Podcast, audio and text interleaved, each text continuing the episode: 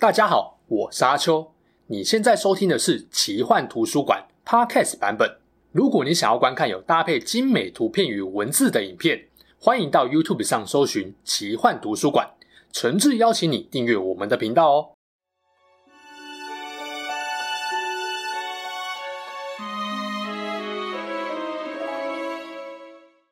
Hello，大家好，我是阿秋，来聊聊神秘奇幻的主题故事。清明年假，我去看了《龙与地下城：盗贼荣耀》的电影。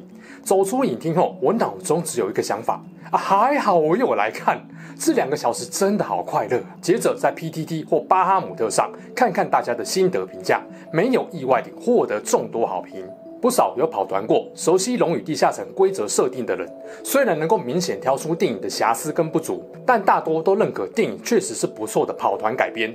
而像我这种没有实际跑团过的奇幻迷，应该人数更多，也完全不会看不懂。不如说啊，这部电影反而还激起了我想要了解《龙与地下城》以及跑团的兴趣。这集就要来跟大家聊聊《龙与地下城：盗贼荣耀》是不是真的值得网络上的极度好评？它成功在哪里？除了谈谈我的想法，也会结合一些《龙与地下城》与电影官方设定的资料，告诉大家有哪些彩蛋。当然，一定会有剧情雷，还没有看过电影的要慎入。如果你不怕被雷，或是已经看过电影，那相信看完这次影片之后，再看一次 D&D 盗贼荣耀，一定会更津津有味。《龙与地下城：盗贼荣耀》的标题就告诉你，这是一部建构在1970年代的桌上型角色扮演游戏《龙与地下城》世界观的冒险故事。更准确来说，是发生在被遗忘的国度这个系列的费伦大陆。比较详细的背景介绍，我在《黑暗精灵游侠》崔斯特的影片中有解释过，还没有概念的欢迎去看看。这边就不另外花篇幅解释。《龙与地下城》游戏的醍醐味就在于，一场大约三到五人的跑团冒险中，过程会受到地下城主你队友的真实性格，还有他扮演的种族职业以及掷骰子的运气所影响，所以每一场冒险的体验都是独特的，而且可能天差地别。换句话说，这部电影可以说是游戏改编。某一群人选好自己的种族职业后，为了一个再平凡不过的理由，踏上了冒险之旅。说实话了，剧情并没有什么发人深省的刻画或转折，但因为蛮忠于 D N D 跑团的设定，便创造出许多让人发笑的冒险过程。坦白说，电影第一个成功的地方就在于强纳森·高斯汀和约翰·戴利两位导演本身是《龙与地下城》游戏迷。他们同时也是编剧，所以很有理由相信电影的冒险之旅就是他们某一场跑团记录的改编。花絮访谈也提到，电影制作组实际上还拉了演员下去跑团体验。以往很多游戏、漫画或小说改编的电影会失败的一大主因，就是编剧导演自己就不是很了解原来作品的世界观跟设定，那拍出来的东西就很容易偏离原著，沦为画虎不成反类犬的劣质同人作品。而 DND 盗贼荣耀因为编导太懂游戏的设定跟跑团流程了，所以才能够在原汁原味的改编上加入了不少 DND 迷才知道的巧思。更重要的是，编导知道大多数观众不清楚 DND，也没有跑过团，他们要做的就是让每个人都能够轻松看懂主角们经历了什么，在平凡冒险中遇到哪些有趣又刺激的过程。《龙与地下城：盗贼荣耀》的剧情就是一般奇幻故事的套路，主角是吟游诗人艾德金和野蛮人霍尔加。原本因为窃盗的关系被关在监狱中，关了一两年，好不容易迎来赦免审判的机会。按游戏的方式，这时候两人就要掷骰子，看能不能说服审判官了。野蛮人明显就不是把技能点在口条上啊，当然就让说服几率比较高的吟游诗人来塞。结果呢，男主角不打算用唬骗劝说的技能赌一把，而是决定逃狱了。这边也出现一个关键笑点，仔细想想，生活中也蛮常发生的。逃狱后，男主角决定继续完成入狱前窃盗行动的目标，使用宝物让亡妻复活。返回村子的过程中，他们意外发现，入狱前托付宝物与女儿的骗子伙伴，居然当上了城主啊！满怀期待，想说一切顺利的男女主角来到了城堡。却没想到，这位昔日的伙伴居然过河拆桥，不但洗脑主角女儿说爸爸是个贪财的烂人，还为了保住自己诈骗来的权力财富，要干掉男女主角。这两位悲情的通缉犯只好另寻他法，偷取能够复活死者的宝物，并夺回对自己已经失望透顶的女儿。首先，他们要制服城主派来干掉他们的追兵，这边很明显是野蛮人的高光时刻。在被砍头前，还先问了刽子手问题，吸引他的注意力。从游戏角度来看，大概就是霍尔加向 DM 提出对刽子手进行感知检定，成功，接着就是各种拳拳到肉的爽快打戏。团队中有力量、体质高的，果然就是爽啊！逃过这个劫难后，要开始找特殊能力的伙伴帮忙。毕竟骗子城主勾结了法力强大的红袍法师索菲娜，他们要找的复活石板有很大几率也被魔法给保护了。虽然 D&D 设定中吟游诗人应该要会法术的，不过电影明显限制了埃德金的法术能力，基本上没放过，所以他们就要去找个术士来帮忙。埃德金先前的窃盗团队中，刚好就认识一位会废物法术居多的术士赛门，他也只认识赛门，只好把他找来。但是要溜进戒备森严的绝东城，不靠会变形的德鲁伊，成功机会渺茫啊！在赛门的牵线下，他没有去招揽提夫林族出身的女德鲁伊多利克。到这里，潜入城堡夺回石板的四人团队就成型了。德鲁伊成功潜入城堡，找到了最可能存放宝物的金库，却发现金库被红袍法师用魔法给保护了。红袍法师也不是省油的灯嘛。马上感知到城堡内有变形的德鲁伊，下令追捕，上演了一场德鲁伊逃出城堡的刺激历险。这边可以说是电影中最刺激精彩的一个桥段，完全就是在玩游戏那种，只身潜入敌营被发现后，一票敌人边追边放各种缓速、晕眩、冰冻等控场技能，要弄死你的感觉啊！以小嫩嫩术士赛门的等级，当然无法解除复杂的高难魔法。刚好这时候霍尔加想起。他的同胞曾经保有能够解除魔法力量的遗物裂解头盔，于是一行人来到墓地，让赛门可以用具备法力的道具对死者提问。这边也安插了不熟悉规则所引发的笑点，并得知头盔原来在一位被灭国的太一人幸存者身上。故事中等级明显高过主角群的圣骑士赞科，在得到中途加入的赞科帮忙下，一行人前往他留下遗物的地下城探险。进去没多久就遇到噬脑怪。一种猎物越聪明，他们越容易被吸引而发动攻击的怪物。结果所有人都被怪物认证，智力有待加强。再来是赛门，不好好听圣骑士讲解过桥的规则，触发陷阱机关毁掉了桥。圣骑士用一种意味深长的凝视，冷冷看着术士：“你他妈来雷的是不是啊？等级低不要紧呢，至少给我长眼吧，我才能够帮你们啊！”还好赛门马上洗白，发现霍尔加从前男友那边拿到了拐杖。居然是可以短距离开传送门的来去杖。在拿到裂解头盔后，一群人遇到了埋伏的太一人杀手圣骑士，秀了一波他与众不同的高等战力，把一群大概能够秒杀主角群的坏蛋给打趴。正准备要离开幽暗地狱时，一只肥到不行的红龙出现了，大伙费了一番功夫才逃离了肥龙的魔爪。离开幽暗地狱后，圣骑士居然离队了，我恍然大悟啊！原来这家伙就是个剧情需要会中途加入一段时间的高等级 NPC 呀、啊！你你就不能留下来陪我们打王吗？看着圣骑士离队后头也不回的往前走，埃德金来了一个吐槽啊，走得好笔直啊！不过前方有颗大石头，他会绕过去吗？诶，他居然给我直到底！踩跨过大石头，哎，果然是团队中唯一罕见的守序善良的人格啊！真的是一板一眼、恪守道德准则的圣骑士。那中后半段的故事发展，我就不讲太多了。大致上就是术士很努力要绑定头盔，但是能力不够，无法绑定，另寻他法，最终潜入了金库，却误入圈套被捕，也发现了红袍法师想要施展古老的恶毒仪式。把前来欣赏斗技场比赛的民众都变成他的不死奴隶，控制绝东城。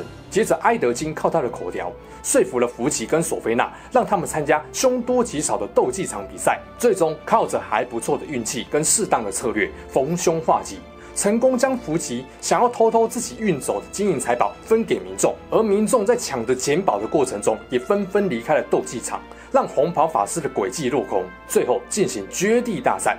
赛门在危机中成功掌握了强大的魔法力量，再靠着伙伴们的互相配合，干掉了高等级的红袍法师。就在埃德金心想终于能够复活亡妻的时候，才发现跟自己出生入死的伙伴霍尔加要死了。然后，想必大家用膝盖也知道最后发生了什么事吧？故事最终也在被古仔福吉被抓后，为这场盗贼伙伴们偷东西抢回女儿的旅程画下了完美的句点。再来聊一下电影中的彩蛋。基本上，这部电影提到了很多专有名词，都存在于被遗忘的国度里面的费伦大陆，像是冰封谷、绝东城、博德之门、幽暗地狱、肃清者同盟、翠绿潜艇、红袍法师萨扎斯坦、摩邓肯、伊尔明斯特等等。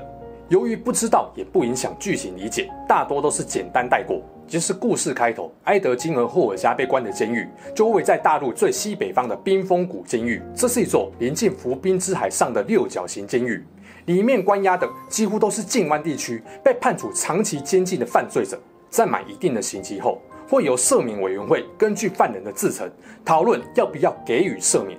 而这座监狱是由领主联盟所管辖，它是由大陆北方各个城镇统治者所组成的联盟，包含了博德之门、深水城、银月城、密云厅、雅塔、长安、匕首滩等地。领主联盟的成员势力会定期指派一名代表来进行赦免审判，但这边地处偏远，气候恶劣。并不是所有的成员地代表都会到场。故事中的强纳森就因为恶劣的天候而迟到了。我刚刚不是有说领主联盟的成员包含了绝东城吗？而绝东城的城主在埃德金要被赦免时，已经是他们的前伙伴福吉。如果福吉真的有心要救，很容易就把他们两个弄出来。这也代表福吉早就背叛埃德金他们了。当然，他们逃狱的事也在第一时间就传到福吉耳中，变成他拿来攻击埃德金素行不良的最佳佐证。再来，其实野蛮人霍尔加跟德鲁伊多利克的种族也有戏。霍尔加因为爱上外族人，被麋鹿部族给放逐。他胸前刻有鹿形状的徽章，就是证明麋鹿部族的来头可不小。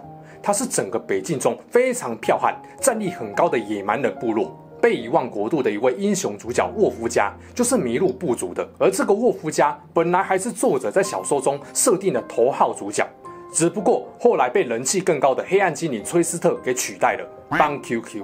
而多利克是提夫领主的这个种族，在第四版的《龙与地下城》中设定是人类祖先和魔鬼进行交易的一个混有恶魔血脉的人族，他们头上的一双脚和尾巴就是特征。不过看起来多利克的提夫领族血统并没有很深，应该是被稀释过了，特征没有那么明显。故事中还有提到传奇法师伊尔明斯特，这个人就是赛门在进行头盔绑定时遇到的老人，也是他的祖先。很多人说这个老法师就是被遗忘国度的设计者艾德格林伍德在 DND 中的游戏形象。伊尔明斯特对于世界上发生的事情了若指掌，这个世界有很多危机都是被他化解的，甚至在小说《黑暗之石》中，他也跟邪神的化身作战，拯救了世界。不过印象中好像没有看过这位传奇法师是黑人的形象，只能解释这是政治正确的产物了。然后索菲娜在绝冬城金库中设的保护魔法上面有摩邓肯的奥数印记。赛门一听到摩邓肯三个字就说：“啊，剉赛完蛋了！摩邓肯呢？世界上最强大的术士，或许能够破解它啦。要指望我洗洗睡吧？摩邓肯是什么角色啊？他其实是《龙与地下城》游戏创始人之一加里吉盖克斯跑团时的角色，也是一位传奇法师，在 D&D 里面发明了很多强大的法术，就好像魔法冠上了邓布利多的称号，威力直接给他拉到顶尖了。”很多人也关注地下城那只红龙嘛，那只红龙名叫西伯恰德，会胖是有原因的。他从小就被幽暗地狱里面格莱克斯图格城的灰矮人养大，用来帮忙喷火锻造，有巨龙铁匠的称号。因为没有跟龙族同类相处过，也没有自己打猎觅食过，就不需要飞，也不会飞，整天就吃饱睡，睡饱吃，养一养就变成这种肥宅体型了。最后再讲一个。